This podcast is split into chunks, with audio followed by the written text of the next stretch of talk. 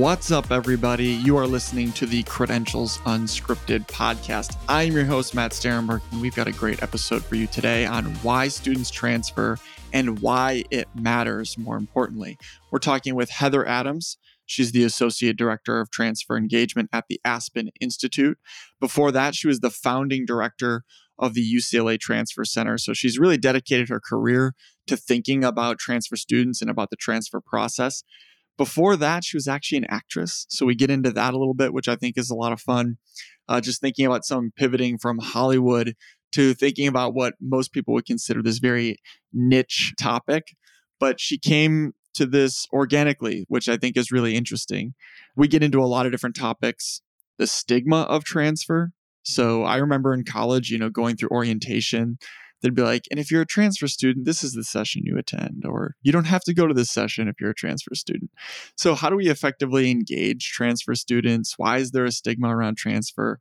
And then the different buckets of transfer, right? We can't just say transfer, here's how you solve it. There's two year to four year, four year to four year. And then there's just transferring credits, right? Maybe not even moving institutions. So, a really good conversation with Heather Adams. I'm really excited about it. And clearly her passion for transfer comes through. So hope you check it out. And without further ado, let's get to our conversation with Heather Adams. Let's go. All right, Heather Adams. So we're going to start off with a very simple question, Heather. Okay. Right. Give it to me. Why are students transferring? Why are students transferring? Oh my gosh. Well, there are so many reasons why students transfer. So, you know, this could be like a three hour episode, right? But I promise I will try to keep it short and sweet. I would say there's saving money, there's finding the right fit of, of an institution, it's finding the right fit for the other life goals that students have plans for, like family and working and just life in general. People are mobile they move and they shift and we move and education does too. And so institutions aren't particularly set up for that but the reality is is that we all are transfers. We're either a transfer now or we will be or we were with dual enrollment and, and all of this mobility that's happening in our student communities we have to be prepared for that so i would say generally there's probably two or three types of transfer if we're talking about community college transfer to a receiving institution there are generally folks, students who sort of set out to do that, right? I'm going to transfer. I'm going to go to a community college for a few years. Um, I'm going to save money, figure out what it is I want to go do and where I want to transfer, and then make a plan to transfer to whatever four year institution they're interested in. There are also folks like me, for instance, who never thought I would actually go to college and found community college sort of later in life just from interest in taking courses. And it changed my life. And then I kind of went on this trajectory of transfer. Often people don't get into the school they thought they were going to go to, or they can't afford it. And so transfer becomes a great option. But there are unfortunately a lot of issues with transfer and it does need major reform. It can work wonderfully when it works. And it unfortunately it is a little full of hurdles. And I think as institutions, we have a lot that we can do to make sure that the onus is not on the student and that it is easier to navigate. I think that's a really good framing because when we think about transfer, we can slice it into a few different buckets, right? Like you said, there's community college students. They enroll in community college. They know they're going to transfer. There's a student that enrolls in a four year. They weren't planning on transferring, but for whatever reason, like you mentioned, financial or major change, or they want to live closer to home, they want to transfer. And then there's just this other bucket that's basically transfer credit. So I'm not transferring institutions necessarily, but I'm just looking for transfer credit. And so I think when we're talking about transfer generally, we kind of have to define like what kind of transfer we're actually talking about because there's different approaches to each, different solutions, different reasons I think we have to kind of put them in their own categories. Like transferring credit applies to all of them, but it's kind of its own bucket, its own problem, its own challenge. And thinking about the reasons that students might move from one institution to the other is kind of its own separate discussion that you said we could do a three hour podcast on as well. Exactly. I think you're right. And I think a lot of when you say the word transfer, you do sort of have to define it a little bit because there's reverse transfer as well. And there are now with dual enrollment, we just are seeing so many students coming from high school into a four year institution with a lot of credit. But you mentioned something about how they're all sort of different. They're about credit, but the student experience is different too. We were just having this conversation with some colleagues last night about transfer and how we have to have transfer specific advising and all of these kind of practices that work really well for the unique experience that is transfer. And then we started to talk about dual enrollment students who haven't actually they've taken college courses, but they're high school students and they may have never even stepped on a college campus because they might have taken those college courses at their their high school. And that's a completely different experience. We don't want that all of a sudden putting that student into a four year institution as a junior just because they have the credits that get them there. That's not fair to the student because they're still a student who's just graduated from high school. So the experience is so different. So as practitioners, we just we need to really understand those nuances and see the differences rather than just making these kind of proclamations or assumptions about what transfer is. So, thinking about those buckets, well, first, before we get there, I do want to hear about your background because you've really oh, yeah. dedicated your life to this, you know, what many people would consider, for you, it probably feels like this really big thing, but for what many people would consider this niche, you know, transfer student experience. Why yeah. is it so important to you? And how did you really start investing in this? What's the genesis story of your work in transfer? I love this. Well, not to be too dramatic, but what I said before is community college really changed my life. I had a whole other career before this, and I was actually an actor for about 20 years. And I went to community college occasionally to take a course or to stay kind of interested and curious in things because I'm a curious person. But I realized after a while that on set, I was talking more about community college and how to, why to go to community college, how to plan your community college transfer. I was playing a mother once and I was talking to the the actors who were my children and helping them with college applications. And I didn't even memorize my lines for the scene that day. So I thought, my priorities seem a little off here. I think maybe I'm a little more passionate and interested in in higher education and and specifically this community college mechanism for economic mobility and social change. And so I think it's funny, really, just real quick, like you're in a scene and you're like, "Do you mind if I improvise a little bit?" And they're like sure, go for it. We'll do a few takes of that. And all of your scenes are about transfer credit. And they're like, I don't know if this fits the narrative of the, but you, but you, the rom com feel life. we're going for. This is so silly. But like, I know it sounds like, you know, it's Hollywood or whatever, but like, I would just be surrounded by textbooks. They would have to be like, okay, we're ready for you on set. And I'd be like, wait, one minute, I'm not done with this chapter. Like, I really need to finish. I mean, it became a problem. So, community college fit this, this need because I traveled a lot and I worked with my community college faculty who were so flexible and understanding and approachable and accessible. And it was working around kind of my weirdo schedule as an actor. But it soon became really obvious to me that the professional purpose that community college transfer really set for me was so much stronger than anything that I had ever felt in the other industry. And I was so I'm more excited every day talking about transfer than I ever was driving to an audition or going to set. So that says something. I had a fun life. Like it was a wonderful time and I learned a lot and I actually think it was really in terms of transferable skills a great foundation for what I do now, which is, you know, I trans so I went to community college, I transferred to UCLA and at UCLA I was lucky enough to be the founding director of the transfer student center there and just work with thousands of transfer students and daily hear and understand what transfer students were going through and work with them to build this center. And that was just sort of a thrill of a lifetime because I got to one take my own student advocacy that I had had in community college, and then work with current students to help them realize theirs. And I loved that. I loved that. And what I wanted to do is be able to bring that impact to more students. And so now my job at the Aspen Institute is transfer engagement. So I work with institutions, community colleges, and receiving institutions or four year institutions. I try to stay away from two year and four year as names in terms of language around transfer. I think Two plus two is wonderful. It's a lovely ideal. It doesn't really succeed. And a lot of students just really can't possibly do something in two years. It's not practical. They have like other life goals. Life happens, things happen. And sometimes that beautiful two plus two doesn't fit the narrative. So I usually say community college and receiving institution or university to mean the, the four year. Just FYI, if you hear me saying that a lot. So in this role, I get to work with any college who's willing to work with us, really, or work with me, but mostly colleges who are really focusing on good policy and practice for transfer and want to strengthen their partnerships with their local institutions.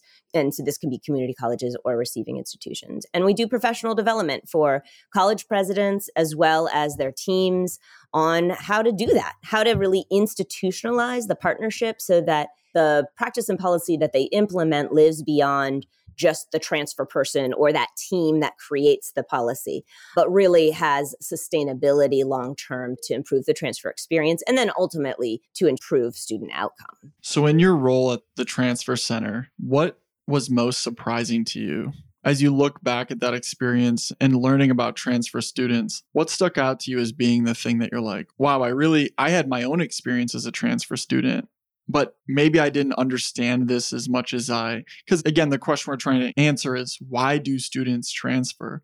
What was most surprising to you about the makeup of those students or the stories of those students that you were serving? I think the most, well, I think you sort of framed it in your question. It's the assumptions that we make, right? I had a very distinct experience, and there are commonalities, I think, in some of the transfer experiences that you hear if you're listening to student stories about transferring. But I think the thing that unites transfers is oddly just how diverse they are and just how many different rich life experiences they come from. That there are either they have the goal of transfer or the shared goal, shared experience of transfer, but their life experience just runs the gamut. And I think it's really easy to make assumptions about transfer. And now, with we're talking about younger students from dual enrollment, we're talking about students coming back to college, returning with some credit and no degree. It just is such a rich culture and community. And I think as institutions, as four year institutions, we're lucky to have those students on our campus. Like they bring such knowledge and social and cultural capital and motivation and kind of scrapper mentality to our institutions. And so, while I knew that about transfer, I think working with thousands of transfers, you just see it every day. You're reminded, wow, everyone's coming from a different place, everyone's having a slightly different experience. So, we have to focus on the thing that unites all transfers, which is the process and this goal of a bachelor's degree.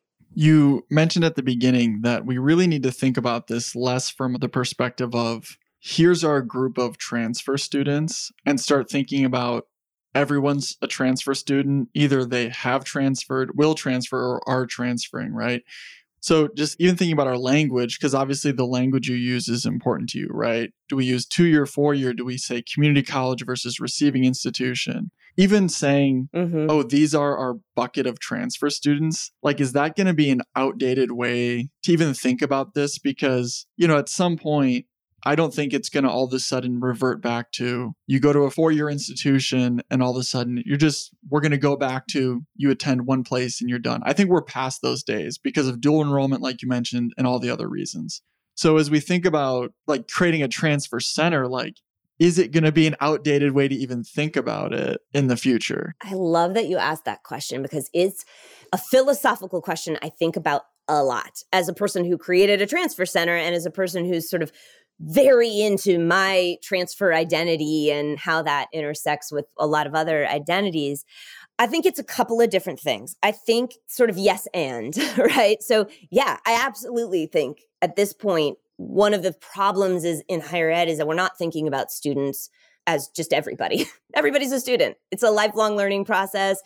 You may get an AA now, you might need a bachelor's later, you might get a PhD. Who knows? You might just, we don't know. And so everyone has the potential to be a transfer student.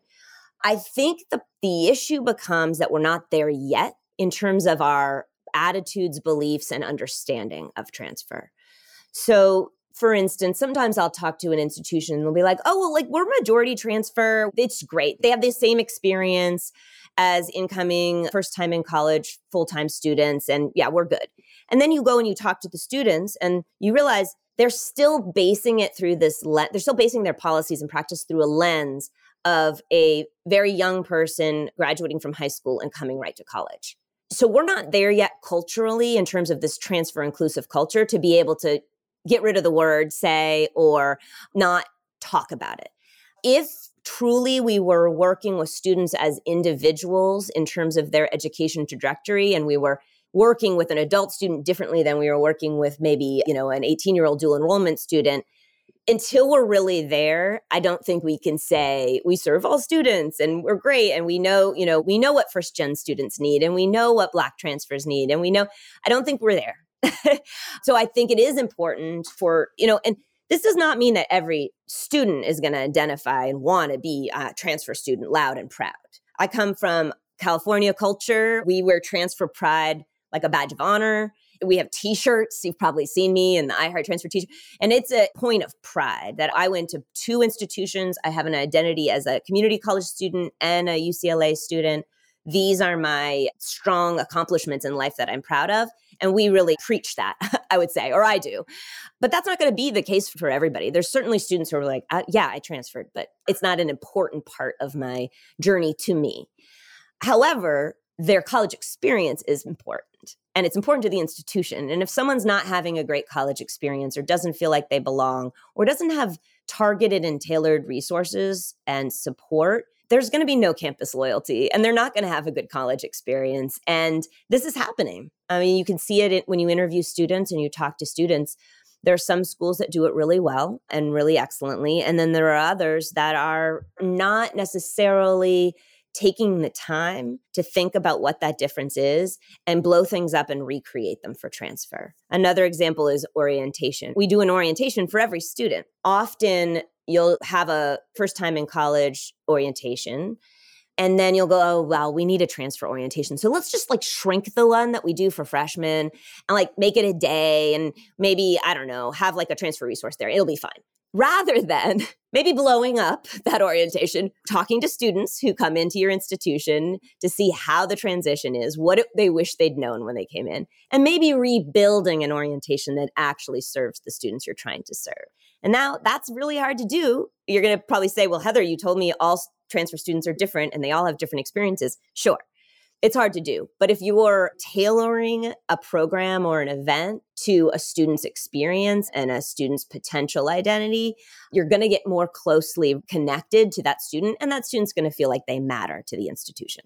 And they're going to meet other students with shared experiences and shared goals and that helps sense of belonging. Yeah, and even thinking about the orientation, you're bringing me back to when I was an orientation leader at my college, and it oh, was we oh, had okay. this separate bucket of it was like this is the transfer orientation. Like you don't need to go to this session because this is about your first time in a college. And so there was this segmentation. And going back to the buckets we talked about earlier, why not have someone that's coming from a community college, a different type of orientation for them? Or you could think about it from an age perspective right? Are you going to be living on campus or are you not going to be living on campus? Like there's commuters whole, versus residential. Yeah. Yep. Whole other set of things you can slice and dice. But you're kind of segueing very nicely into we're talking about why students are transferring.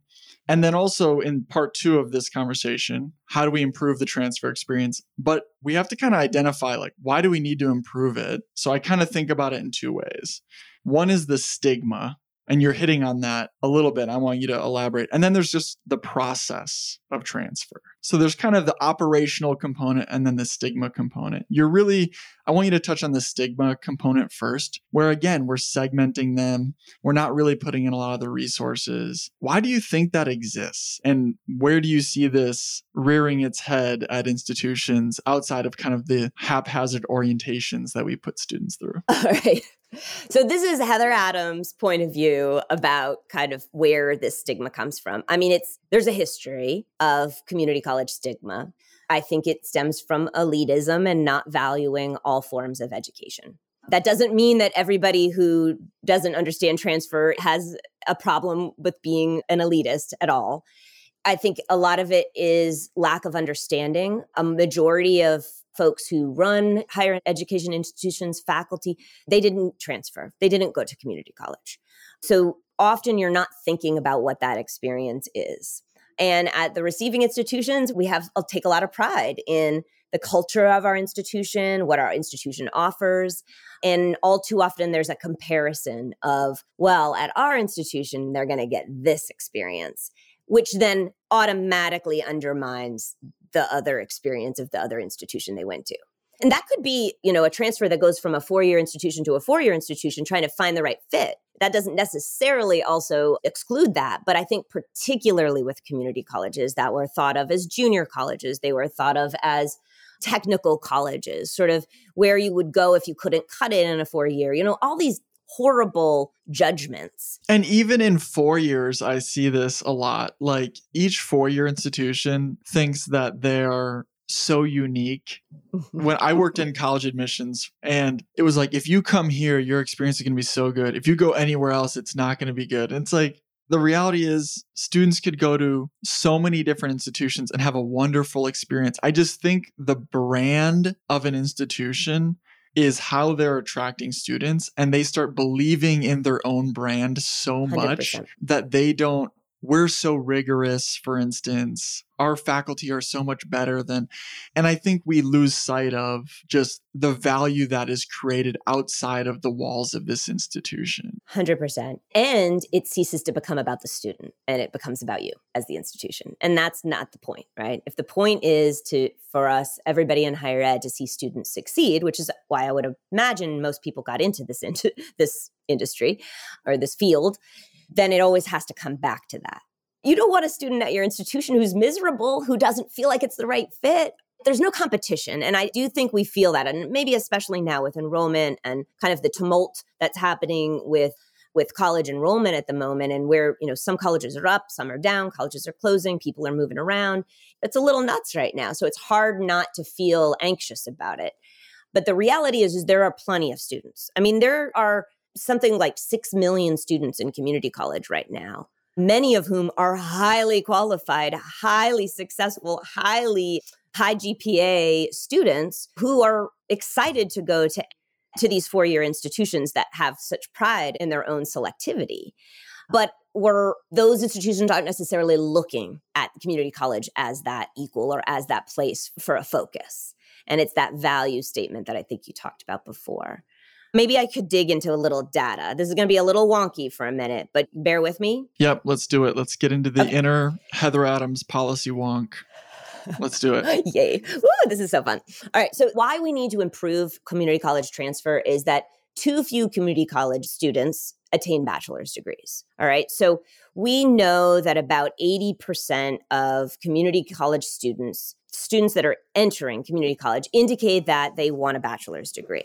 Six years later, only 31% have made that leap to a receiving institution, right? So 80% say they want to. Six years later, only 30% actually transfer, and only 16% have attained a bachelor's. So we have 80% of people eight out of 10 people want to go to another receiving institution. I want to get a bachelor's. My goal is transfer. Three out of those 10 people actually do it, actually make the leap. Yep. And then six years later, you know, almost two of the 10 original people, not quite, right? Between one and two of those people have a bachelor's degree. Yeah. I mean, this is like, this might not be new news to the folks that are listening to this podcast because we're in it and we're seeped in it.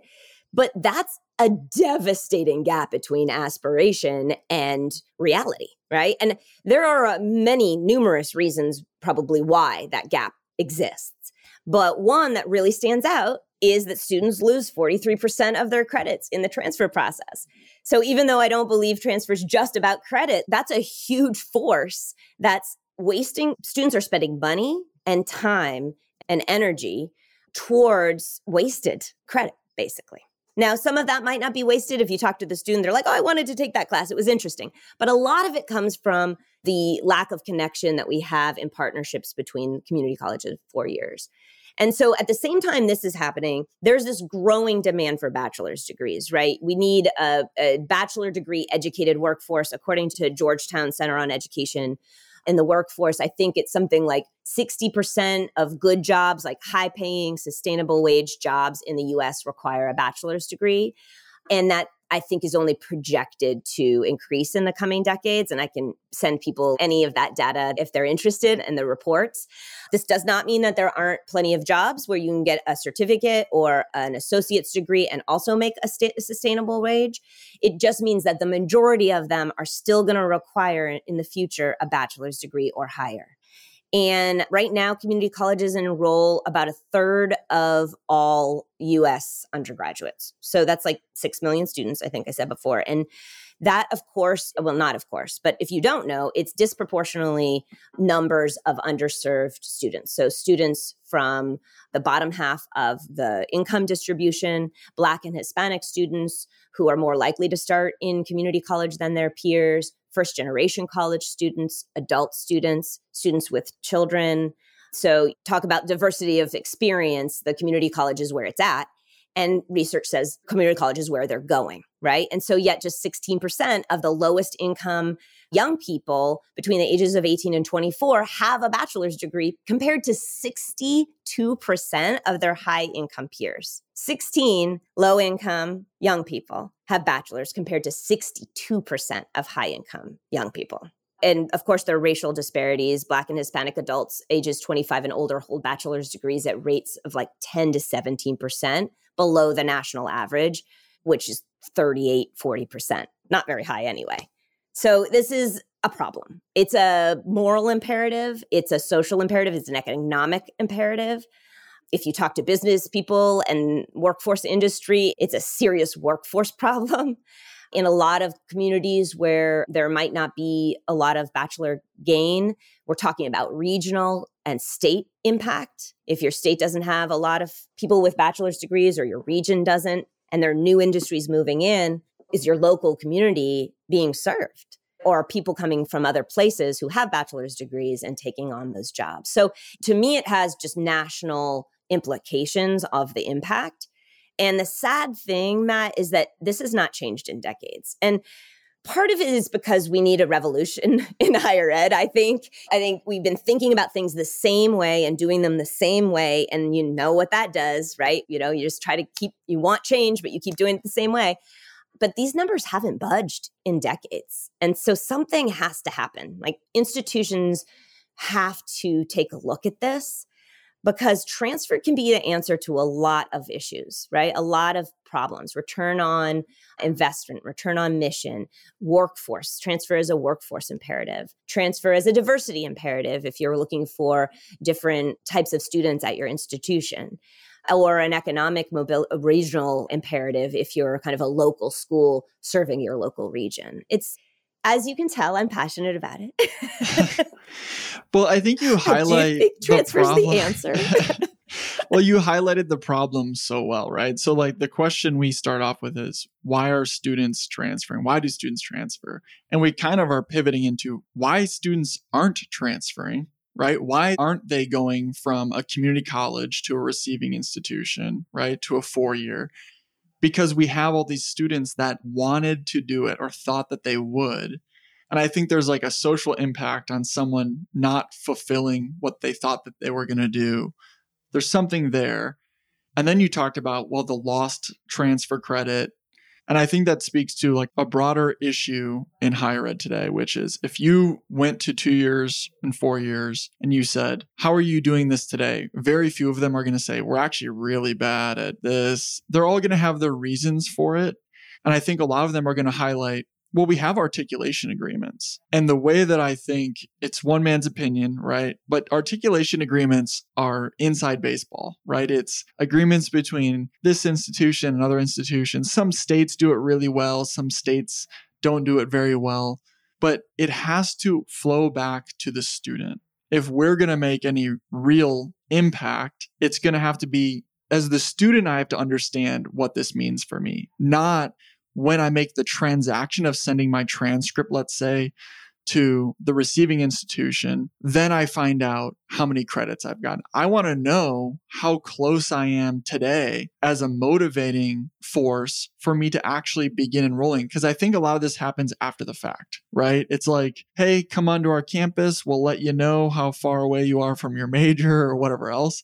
And it's like, as a community college student, wouldn't it be that much more impactful? Here's my dream, Heather. Okay. You have all of your academic records you upload them somewhere, and it spits out how much time you have left according to the institution and the major, right? It's like, hey, if I go to this institution and study this, I have this much time left, and here's how much it's going to cost me. But until we get to like a real system that's going to communicate better with me to motivate me, the only solution in my mind, well, I don't want to give that away because that's part two of our episode. Um, but does that make sense like in order of 100% to communicate back to the student? I love how you framed it and i like the inside baseball analogy. I i think of it as you know like an articulation agreement is a legal document. Like that's all it is. It's not a living breathing experience of a student or an experience of the folks working with the students. So to me to keep that the premise of this the centering the students it's about the partnership right? That piece of paper doesn't create a partnership. That piece of paper literally just protects you legally and says you will do this. That's great. You need it but that's not the work. The work is not the mou or the articulation agreement. The work is institutionalizing processes that work for students and really taking a hard look at what's not working and how students are navigating and how we can make it easier to navigate and more streamlined. So, yeah, I couldn't agree more. Articulation agreements are not enough. It's a great first step. It's a great first step. And hopefully, it leads to a deeper partnership that then can lead to some of the awesome improvements that we're going to talk about in our next episode. So that's our episode with Heather Adams on why students transfer and why it matters. What really stuck out to me was when she highlighted that so many students are thinking they want to transfer or will transfer from a two year to four year and they just never do. They never complete. And so we clearly have the problem statement, right? How do we make transfer easier? How do we create better pathways so that students can complete the thing that they thought they were going to do, right? So that's really what part two is. So we've got another episode with Heather Adams on how institutions can improve the transfer process. And we go through the transfer playbook. So some phenomenal tips and tricks. So if you're an institution out there that is looking to improve transfer, engage with transfer students better, we've got a great episode for you coming up. So thanks again to Heather Adams. Like and subscribe, and we'll talk to you all real soon.